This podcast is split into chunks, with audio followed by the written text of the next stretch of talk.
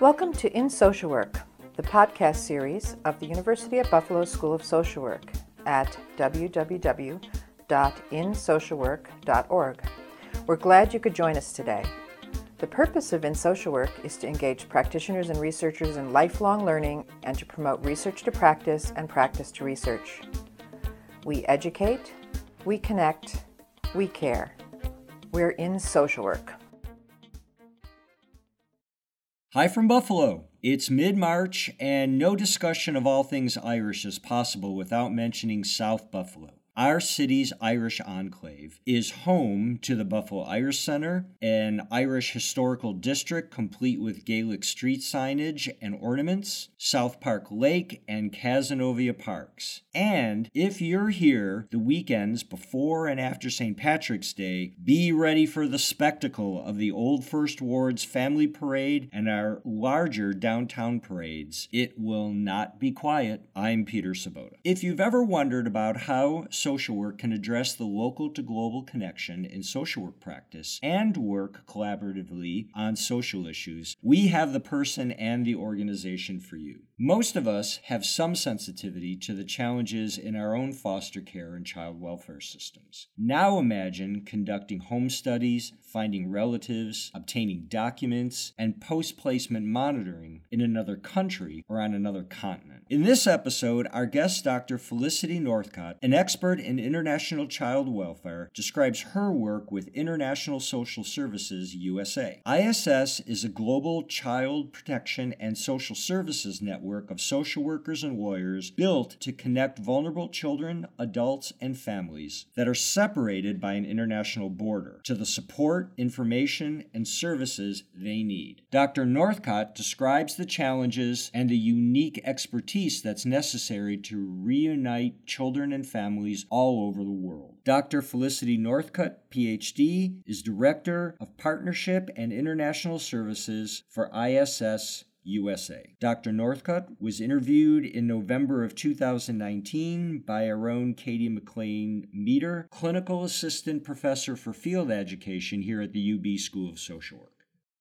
Welcome. My name is Katie McClain-Meeder, Clinical Assistant Professor at the UB School of Social Work. I'm thrilled to be talking today with Dr. Felicity Sackville Northcott about international social work and her work with the International Social Service USA organization. Dr. Northcott, as we begin, I'm wondering if you can define for us what you mean by international social work. Sure. Thanks, Katie. So, at International Social Service USA, we have a sort of three pronged definition of what we think international social work encompasses. The first is something that's pretty common and people are pretty aware of it, and it's U.S. social workers who are working with foreign born populations within the United States. So, social workers who are providing case management or direct services or clinical services to asylees or refugees or unaccompanied children. So, that's something that's pretty common. People are aware of it. The second is when U.S.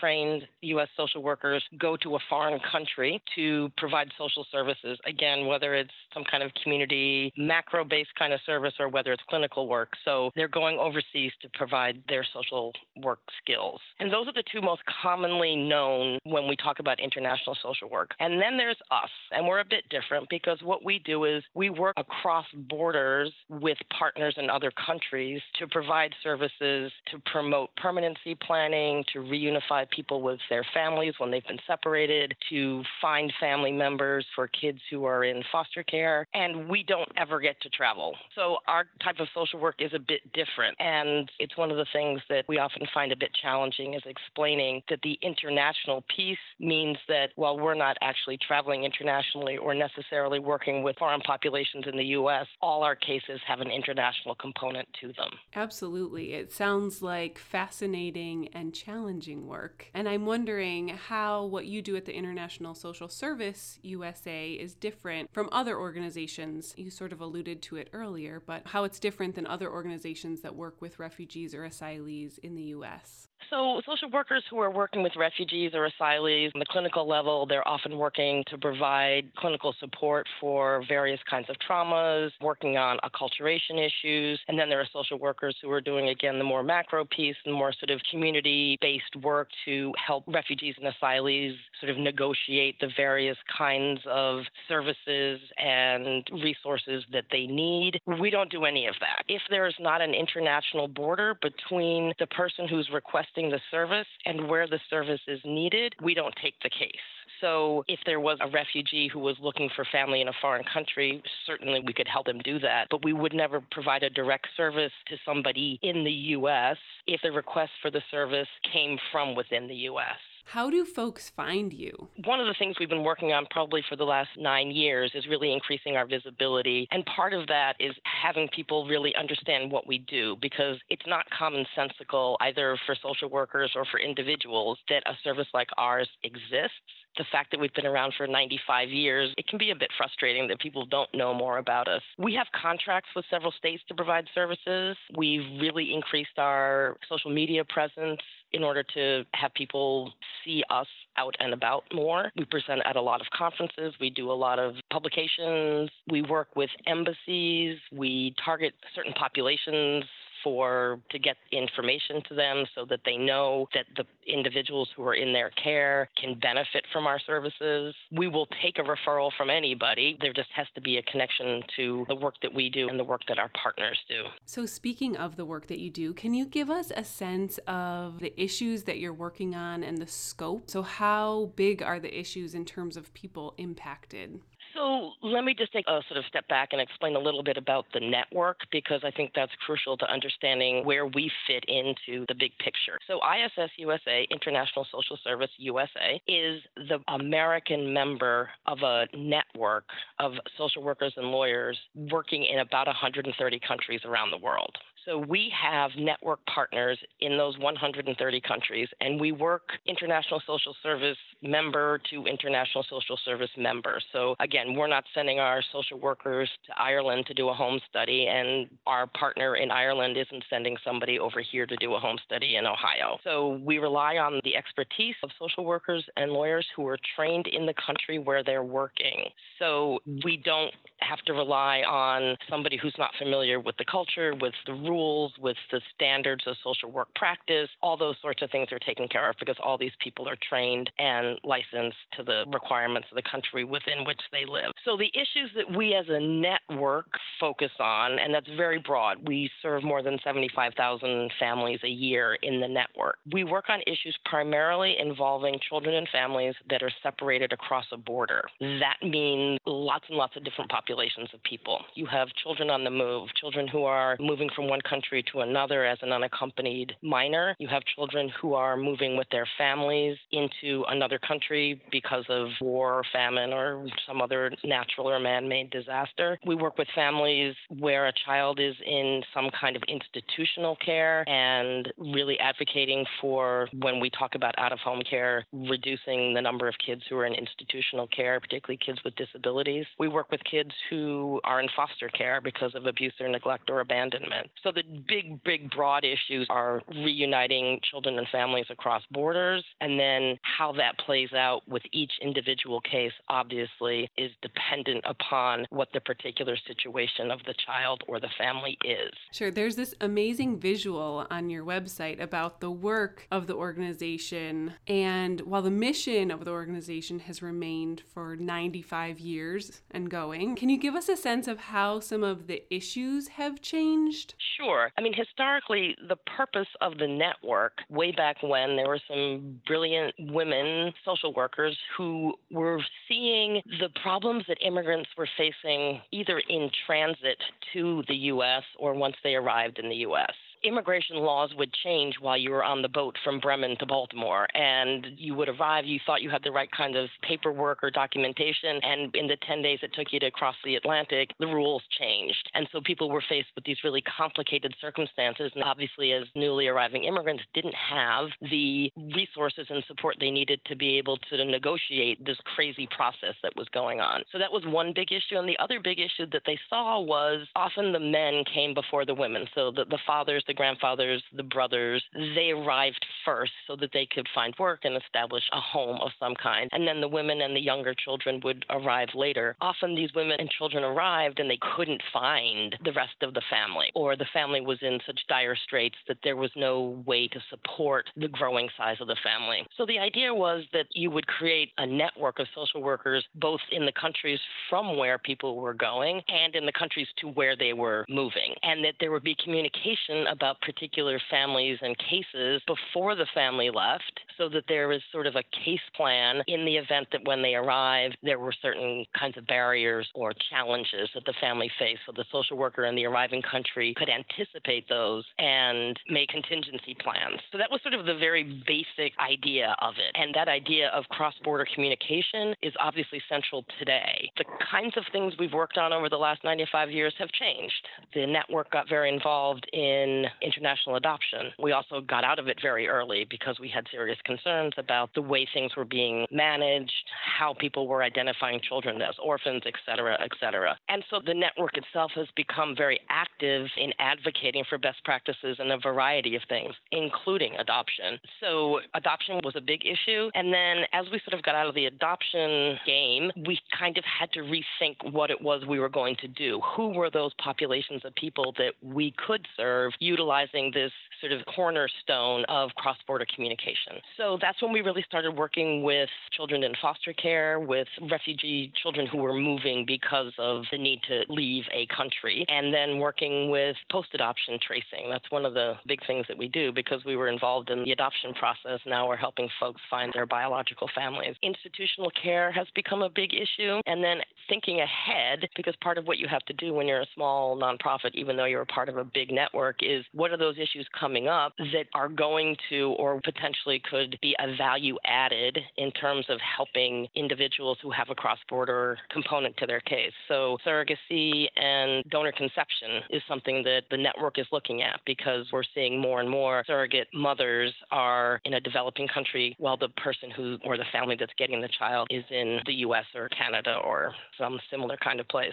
Part of the success of the network is this ability to be really flexible, creative, and responsive. And you have to monitor. Things are changing very quickly quickly. And the kinds of populations that are going to need this intensive case management and this cross border communication is never going to be less than it is today. And in fact, it's increasing dramatically as we look at more and more multinational families and more and more folks living in a country that is not their country of birth. The largest number in the history of the world right now of people not living in the country where they were born. So part of what we have to do is monitor not only the world around us, but what are people calling and asking us about? We get probably six to 800 requests for information, just ISS USA, not the network, every year. And so we're very cognizant of the fact that we need to monitor what's being asked of us because there's a service that we could be providing that we're not right now. We want to add that to the list of things that we can do. Absolutely. Yeah, you mentioned the growing number of people moving around. And so, not only in terms of numbers, but what are other reasons that social workers and human service practitioners should know about cross border social work and case management if you just look at the number of children who are in the United States foster care system, we estimate that there's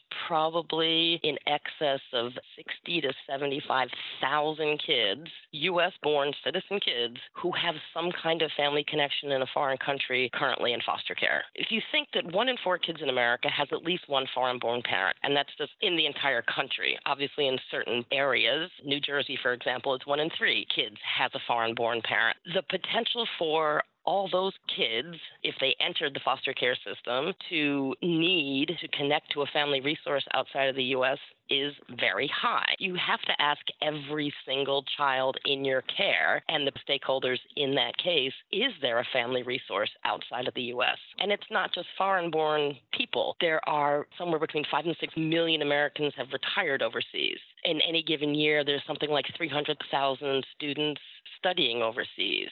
that doesn't include military. So, how many tens of thousands of military personnel are living in a foreign country? So, the mentality, the frame of mind we want people to get out of is stop thinking about international cases as only involving children who were born outside of the United States because there's that sort of knee jerk reaction that if the kid doesn't look or sound, and I'm using air quotes, like somebody who's foreign born, or even the parent that may be involved in the case doesn't look or sound like they're foreign born, nobody asks the question. So there's a potential for tens of thousands of kids to just sort of be sitting around waiting for someone to find a relative. And even if it's not for placement, it could be for visitation or getting birthday cards from their nana in Scotland. And so it's really important to understand that if you don't ask every single child, you're going to miss probably close to one in four of those kids who does have a resource that's not being assessed, is not being engaged, and is not being either considered for placement or being identified as not being an appropriate placement. I think it reminds me when you're saying, you know, 25% of kids in this country have a foreign born parent, that your work and these issues really intersect with so many of our service systems whether it be foster care or education. And it's not just necessarily what we think of like as an immigration issue, but that it's really intertwined with all of these systems of service delivery. And unless we, as service providers in those systems, are aware and asking those questions, as you mentioned, how many are going unasked and unserved?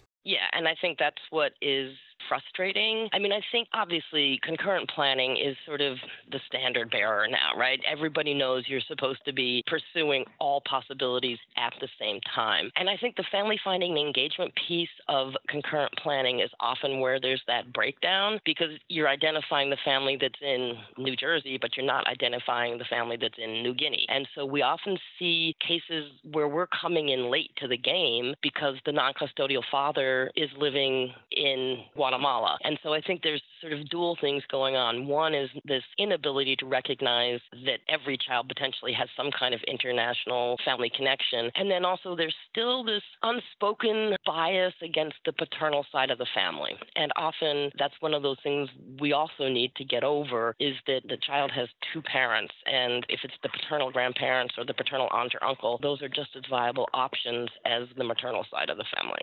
Yeah, you're alluding to a few, but what are some of the biggest challenges to cross border case management? So, obviously, the big one is identifying the fact that the child has these international family resources. There was a study done back in 2008 now, and it was talking about the challenges in interstate planning, even with the Interstate Compact on the Placement of Children. There were these challenges, and we applied for a Fostering Connections grant, and I used that study to sort of talk about if you think it's hard on the interstate level, here are the barriers on the intercountry level. There can be barriers as simple to rectify as not allowing a caseworker to make a long distance phone call So you limit the caseworker's ability to actually reach out to a family member in a foreign country. Not being able to access social media on a work computer can be really difficult because often family finding involves simple things like going to Facebook and putting dad's name into it and seeing if it's a potential match. Those are sort of the easy ones to overcome. The really difficult ones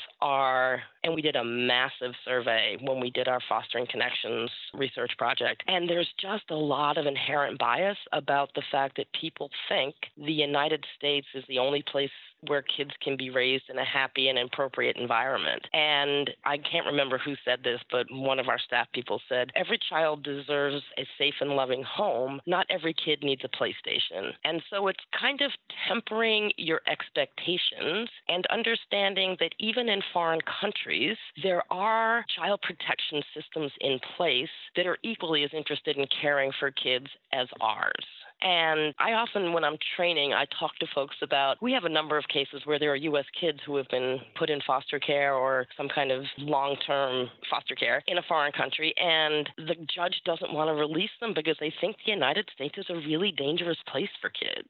So, one of the things that we do in addition to working with social workers is training judges on what their expectations should be when they're requesting services in a foreign country. So, a home study from Guatemala may look very different than a home study from Georgia, but that doesn't mean that you do not have sufficient information to make an informed decision about what's in that child's best interest. We do our best to make sure that our foreign partners are providing reports and services and supervision that will meet the standards of the U.S so that we don't run into that problem where it's like, well, this is clearly not enough information for me to make a decision. So those kinds of inherent biases make it really difficult. And even if it's not a personal bias, we discovered that there are sort of institutional cultural barriers against this. So case practice manuals don't even mention how to go about looking for family in a foreign country. When you look at the case practice or the guidelines on family finding, it doesn't explicitly say don't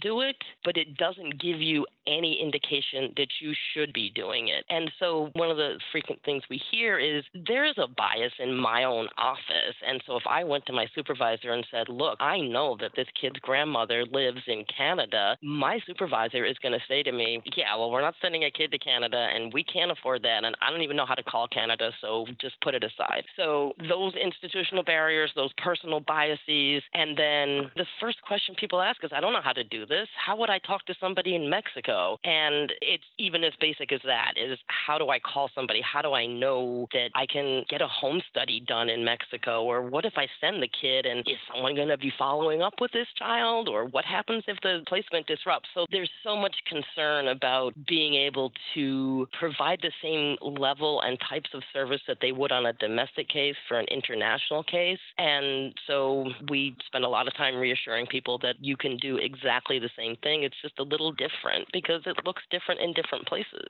Can you talk a little bit about your process once a resource has been identified in another country? What are you all doing in terms of working with the host country to ensure home study and safe and happy places for kids?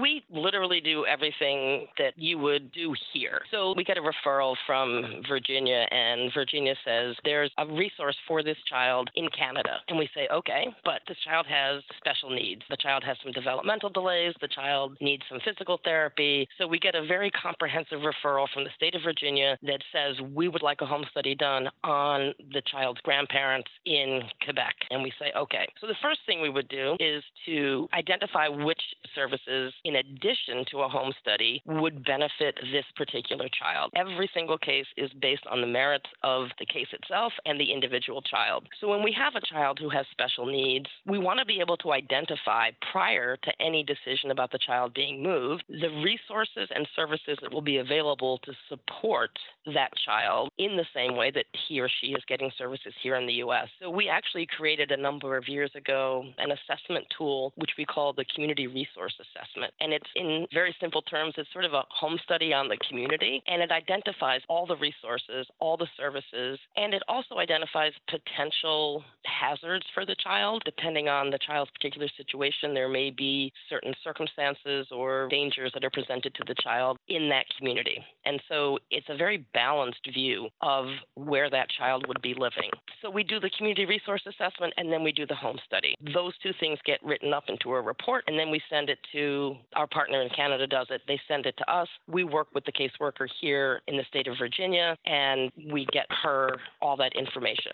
We can also do family finding. Lots of times, people they know there's a grandmother, but they're not sure exactly where she is. We can facilitate the inclusion of parents and extended family in foreign countries in things like family team meetings, in court hearings, and all the steps that need to be taken to make a decision in the child's best interest. We can either facilitate or we can actually provide a direct service. We also spend a lot of our time reminding caseworkers of things like as we are working on the home study and the community resource assessment, be sure you're talking to the Canadian Embassy to make sure that this child can enter the country legally, can access all the services that she needs, and that this is a sustainable placement for this child. Because that's the other piece of it is it's not like moving a kid from Ohio to Oregon. There are immigration issues. There are in various countries who can get citizenship is fairly limited. In other countries, if your great grandfather was Swiss, you can become a Swiss national, and that's great. So we do a lot of that kind of technical support to make sure at every step of the process we are anticipating whatever outcome is going to happen. So while there may be family reunification here in the US, we want to make sure that if they're sending that kid to Canada, that we don't get to the point of, yes, we're ready to go, and the kid cannot stay legally in Canada. And it happens, unfortunately, far too frequently. So that's the first part of it. Then the, the determination is that the child is going to go live with the family in Canada. So Virginia says, we need you to help us can you do a little bit of the reintegration piece for us or integration piece? So our social worker can meet the family, uh, meet the caseworker and the child at the airport. She already is familiar with the family because she's done the home study with them. And then she provides that post placement supervision piece. And depending on the needs of the family and the child, that can be more or less intensive. So that sort of reintegration or integration into the community is overseen by the same social worker who did the home study so that there's already a history with the family before the child has even arrived. And that community resource assessment has now been turned into sort of a case plan for the kid because we've identified where the therapeutic services are, we've identified where the school is, we've identified all those things the child needs to immediately move into so that it's not something that happens on the back end of the process, it happens before the child even returns. Is that community resource assessment publicly available? No. The reason it isn't is because partly because it's the intellectual property of ISS. And it's one of the things that we found to be just amazingly useful for us. And our fear is, and just to give you a really short background, the reason I initially developed this was because working particularly in the Northern Triangle countries of Honduras, El Salvador, and Guatemala, one of the things that we were finding was attorneys who were trying to assist the children here to get immigration status, there was sort of a general view of where they were returning by judges like, it's all bad, so we don't care. And I realized that the piece that was missing, my PhD is in anthropology, what we really needed was sort of a mini ethnography of the actual community, not just the kids going to Honduras, but the kid is going to this neighborhood in Honduras. This is an individual child who identifies as being gay, and this particular community has some of the highest violence against gay, lesbian, transgendered, bisexual youth in the country. We developed it so it would be very specific to each child. And of course, our fear is if everybody can use it, then it doesn't any longer have the same impact that we would want it to have because everybody has it. Sure. Yeah. Might not be using it in the way you intended. So you've alluded to your work in both sort of the macro policy level change spaces as well as the micro level, working with kids very individually. Can you say more about the integration of these approaches in your work and why that's so important? Well, again, I think part of the brilliance of the network itself is understanding this macro piece as well as sort of the micro piece. And one of the things that we preach constantly is no matter what the circumstances are, whether it's a parental abduction or it's a divorce or it's an adoption, every single conversation has to focus on the individual child, that we can't make these broad generalizations about groups of kids. And whether we're talking about kids who were separated at the border as opposed to unaccompanied kids or kids who were in foster care as opposed to kids who were in institutional care, those are big, broad issues that we all deal with. But each individual child's case looks completely different. There is no one answer for any individual child. And and if we get a case and there are three kids involved, two of them, it may be appropriate for a particular outcome, but for one, it's not. So you literally have to look at each individual child and what their circumstances are and what is in their best interest and kind of drown out the background noise of dad wants this and mom wants that and the GAL wants this and the judge wants that. We find that if we can circle back around to what is in the child's best interest, we often can have the warring factions come together and work in a much more cooperative space because we often see that the GAL, the guardian ad litem for the child, has a different view of what's great for the child as opposed to the social worker. So part of this is getting people to talk the same language, which means we're looking at the child and you have all this information and let's see what is in that individual child's best interest. Can you speak more to how you get all those systems to cooperate? The judges, the foster care system, caseworkers, the guardian ad litem. How do you work collaboratively? And I imagine that takes a lot of resources and energy and training. But can you speak to that work? Yeah, I mean, it is, as we all know, one of the most challenging parts of working with the child welfare system is it is quite fragmented. And it's not just fragmented between legal and social service, but just within itself. So, one of the things we do Yes, we do a lot of training, and we train not just social workers. We have trained over the years, probably 2,000 judges, lawyers, guardians ad litem. We're doing a lot more work with the court appointed special advocate groups to help them understand what our role is in supporting their work. We've done a really good job of being able to engage with a variety of stakeholders by speaking their language, if that makes sense. So, engaging an attorney and talking about what their legal responsibility is under not only federal U.S. law, but what they're also compelled to do under international law. So, we're able to talk that piece to them, and we're also able to kind of translate for them what the social worker is saying. You often see this sort of disconnect between social service and legal providers in any given case, and it's important to make that professional cultural translation clear for everybody so that people understand that they may actually be saying something very similar, but they're saying it in very different ways based on what their interlocutors are. So we do a lot of that kind of negotiation. We encourage really strongly for judicial communication across international borders. So if there's a judge that's making a decision about a child and there's a parent working with the court system in a foreign country, judges talking to each other can make a huge difference because there's again that reassurance that you're not just sending the child out into the great beyond, but that there is a legal and social service system in place in that country that has the same interest in protecting that child as we do. Absolutely. If you could train the social workers who are listening, you know, in five bullet points, what do we need to know to better identify and serve children in our social workers' care who have family resources outside of the U.S.? So the first thing is, again, I'm reminding everybody ask every single client. Don't just ask the ones that you think might or have already alluded to. Second, identify those resources that are going to allow you to engage the family in the foreign country. I mean, ISS is one service. We're the only social service entity in the U.S. that does precisely what we do, but there are other resources. So look for other resources. And some counties have agreements with consulates, for example. Can the consulate help you in engage with the family? Can the consulate help you do a home study? So think about all the potential resources that are available to you to identify, engage, and assess those family resources.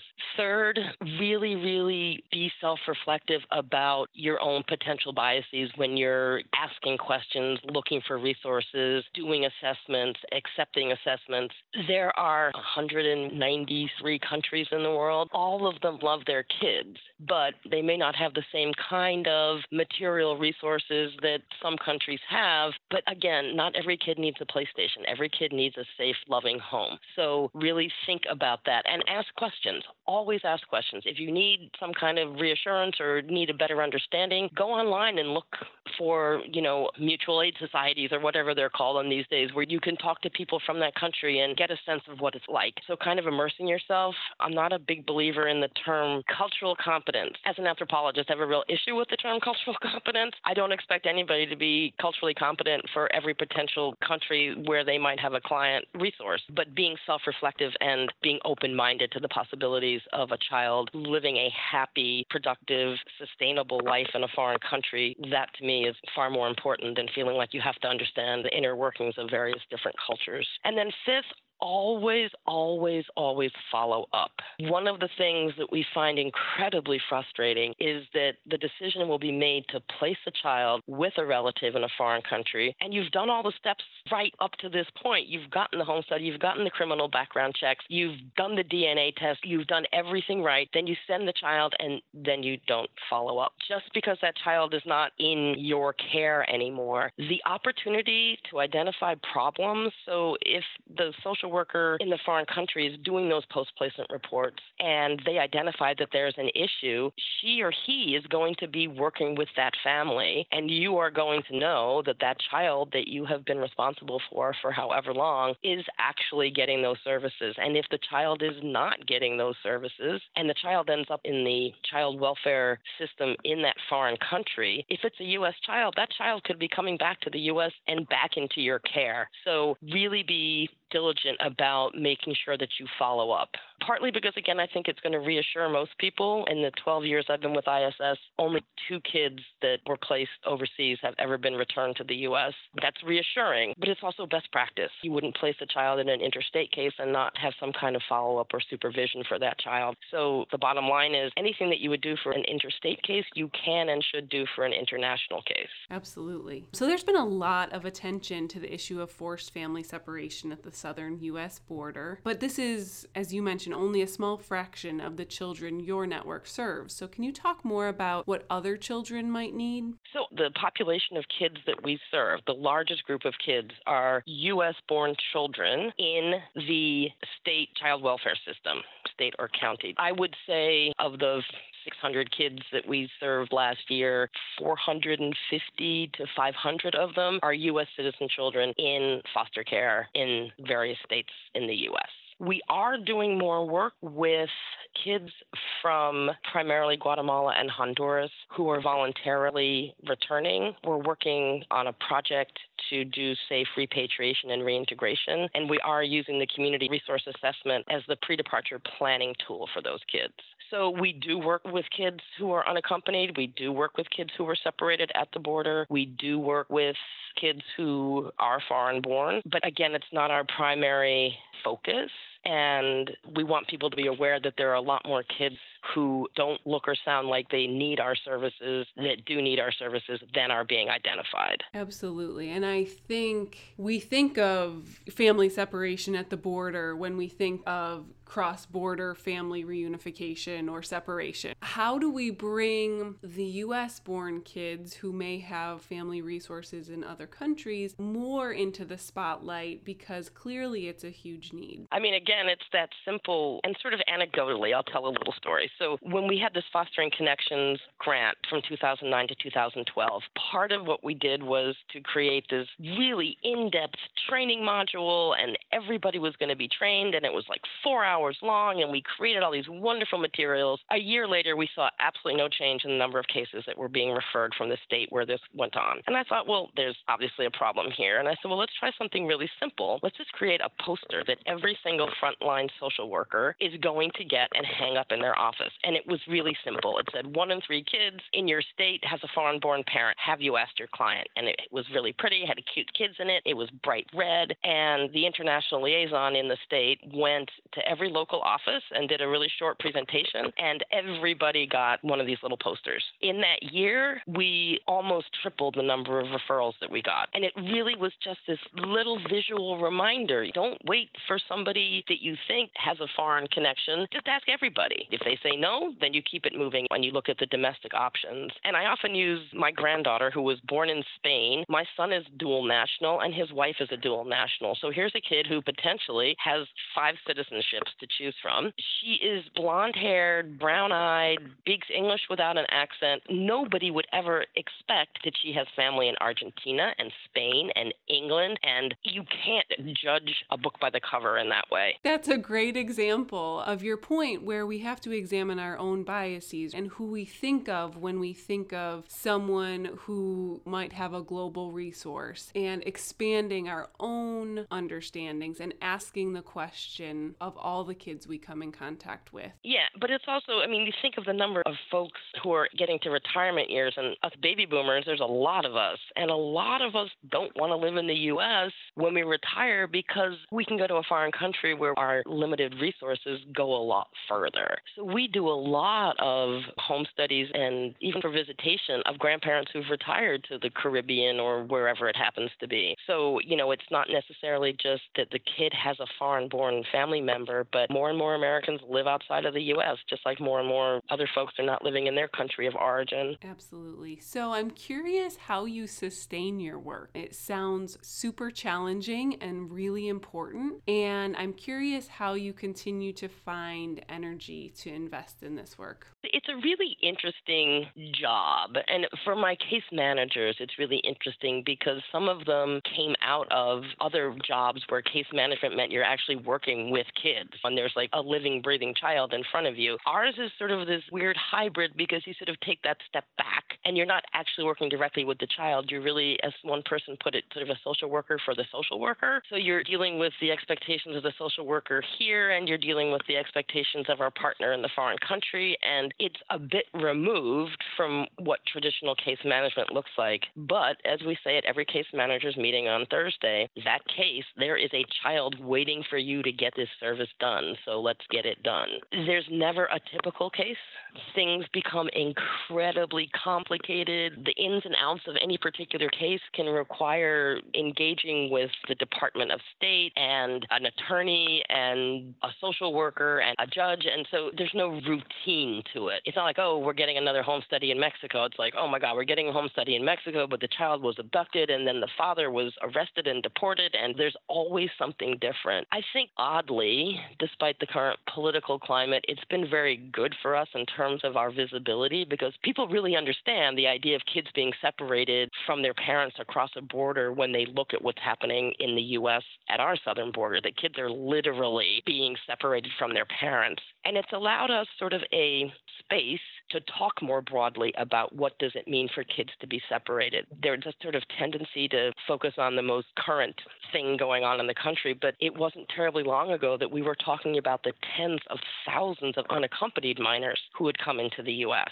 And that population of children, for a variety of reasons, are entering the domestic child welfare system because the federal system that had original oversight over them was not capable of doing the same kind of pre placement assessments that a social worker in a state system would. So kids were being released to sponsors. These sponsorships are disrupting at quite an alarming rate. These kids are ending up in the domestic child welfare system because they've been abused or neglected or abandoned abandoned. And so those kinds of things have helped us explain what we do because everybody kind of understands that and it's easy to identify those kids. And so, in some ways, the terrible things that have been happening obviously has allowed us to expand some of the services that we're doing in support of those separated and unaccompanied kids. But it's also allowed us that space to talk about what we do more broadly. It sounds like a great and classic strengths based perspective from social work, reframing the current political climate challenges into an opportunity to spotlight an issue that people understand sort of at a fundamental level and then also take it to the next level of talking about your work with other kids. So, as we conclude, your agency is based in Baltimore, if I'm not mistaken, but how can our listeners who are listening from all over get involved or support or be a part of the work that you do?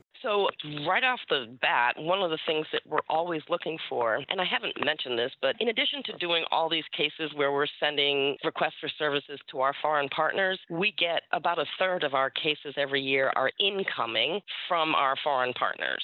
So, a request from England to do a home study on an aunt in Florida or whatever the situation is. And we also are doing interstate cases now when the interstate compact cannot be invoked. And for those folks who don't know, if the person being considered for placement is a non custodial parent and the parent has no prior involvement with CPS, you cannot invoke the compact.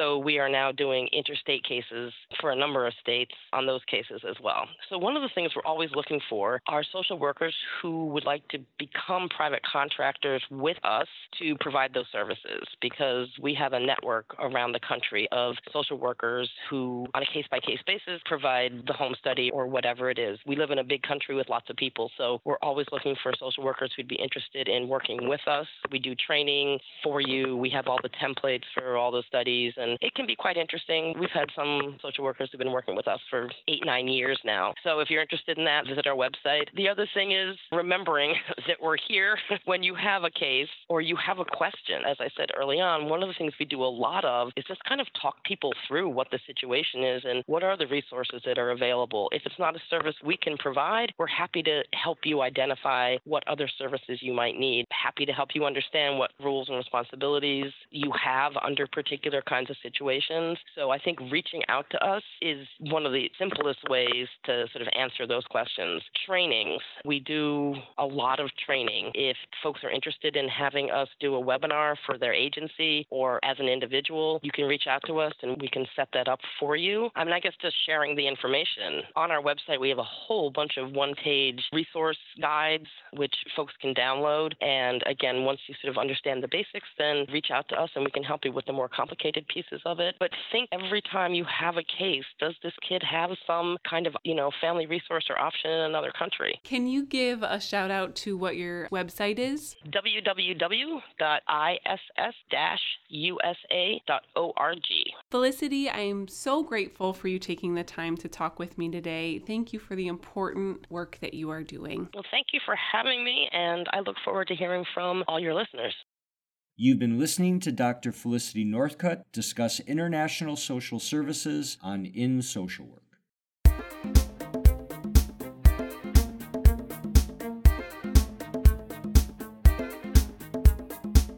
Hi, I'm Nancy Smith, Professor and Dean of the University at Buffalo School of Social Work.